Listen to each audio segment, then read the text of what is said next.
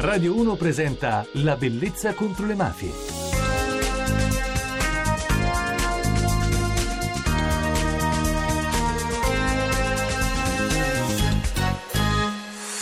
Buonanotte da Francesca Barra e benvenuti alla Bellezza contro le mafie. Questa notte nostro ospite Francesco Forgione, calabrese, ex presidente della Commissione parlamentare antimafia, giornalista e scrittore. Ritorna perché vogliamo presentarvi il suo nuovo libro Porto Franco, politici, manager e spioni nella Repubblica dell'Andrangheta. Da Lai Editore, un libro che ha anche molti scoop all'interno e noi adesso ne parliamo con il nostro ospite Francesco Forgione.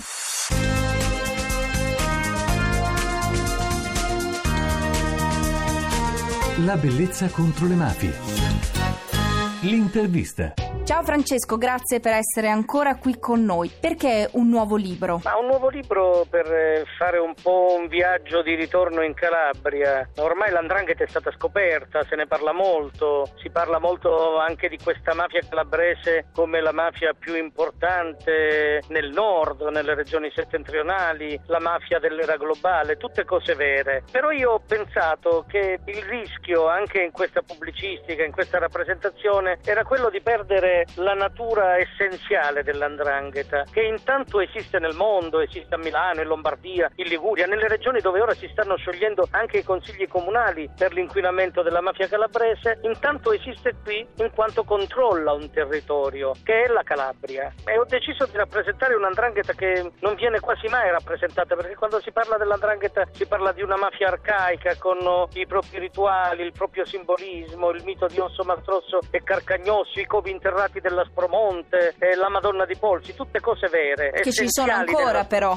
Ci sono ancora, sono sì. essenziali nella costruzione identitaria dell'andrangheta, però poi c'è l'andrangheta moderna, quella che si misura con l'alta finanza, con i grandi traffici internazionali. E allora ho scelto il luogo simbolo di quest'altra andrangheta, cioè il porto di Gioia Tauro, il secondo porto d'Europa, ogni anno passano 3 milioni e 500, 3 milioni e 600 containers, lo Stato a campione ne controlla tra 1200 1200 e 1500, quindi un porto franco. Ma da questo porto di Gioia Tauro sono passate tante storie di donne, di uomini, di vittime, di morti ammazzati, tante storie di affari e il porto di Gioia Tauro è controllato da questa grande famiglia, l'elite dell'andrangheta, cioè i piromalli. E, sì. e quindi ho usato i piromalli come storia narrante anche per raccontare un poco chi sono questi boss dell'andrangheta, come pensano, come ragionano. Ho provato anche a scrivere così questo libro. E come ci sei riuscito? Per raccontare i boss, le loro attività e anche la faccia pulita, che poi è molto più sporca di quella sporca di questa andrangheta moderna. Come sei riuscito ad utilizzare una grammatica simile o comunque a cercare di entrare nelle loro teste? In questo mi ha aiutato l'essere calabrese, cioè l'essere cresciuto, se posso dirla così, fianco a fianco, con un modo d'essere, con un modo di pensare e con una cultura. E poi leggendo migliaia e migliaia di pagine di intercettazioni telefoniche, anche di intercettazioni ambientali, di atti giudiziari. Ecco, il libro nasce da un lavoro rigoroso di inchiesta, anche di ricostruzione storica. Questo libro è un viaggio continuo tra il presente e il passato. Del resto non capiremo questa andrangheta di oggi se per esempio non ritornassimo a quelle giornate violente che tennero col fiato sospeso l'Italia della rivolta di Reggio Calabria del 70, dove ndrangheta ed estremismo di destra si coalizzò e insieme incontrò la massoneria e da lì nacque una moderna ndrangheta che cominciò non a sfidare lo Stato, l'errore commesso dai corleonesi di Rina e di Provenzano, ma a farsi essa stessa Stato, inabissandosi. Ecco, e allora studiare il loro linguaggio, il loro modo di pensare, vuol dire anche immergersi nella loro cultura profonda e nella loro capacità attraverso questa cultura di fare egemonia su interi strati sociali, sia in basso che in alto, nelle scale diverse della società. Allora, grazie Francesco per essere stato con noi, la bellezza contro le mafie per averci presentato quindi Porto Franco da Lai Editore. Grazie e buon lavoro. Grazie a voi, buonanotte.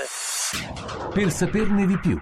Potrete entrare in contatto con noi aggiungendovi nel gruppo di Facebook La Bellezza contro le Mafie oppure aggiungendo me su Twitter Francesca Barra. Vi ricordo inoltre che potrete scaricare le puntate sul podcast www.radio1.rai.it slash La Bellezza contro le Mafie.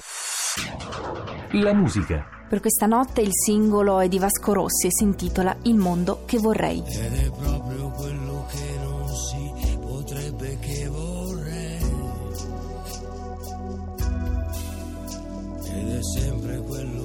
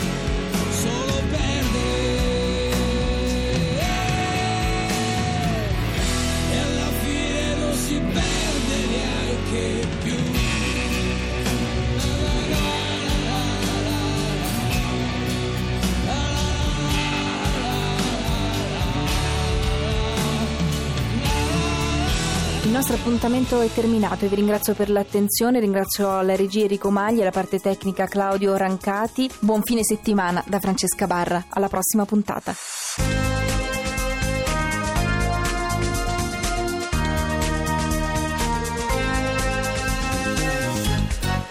La bellezza contro le mafie.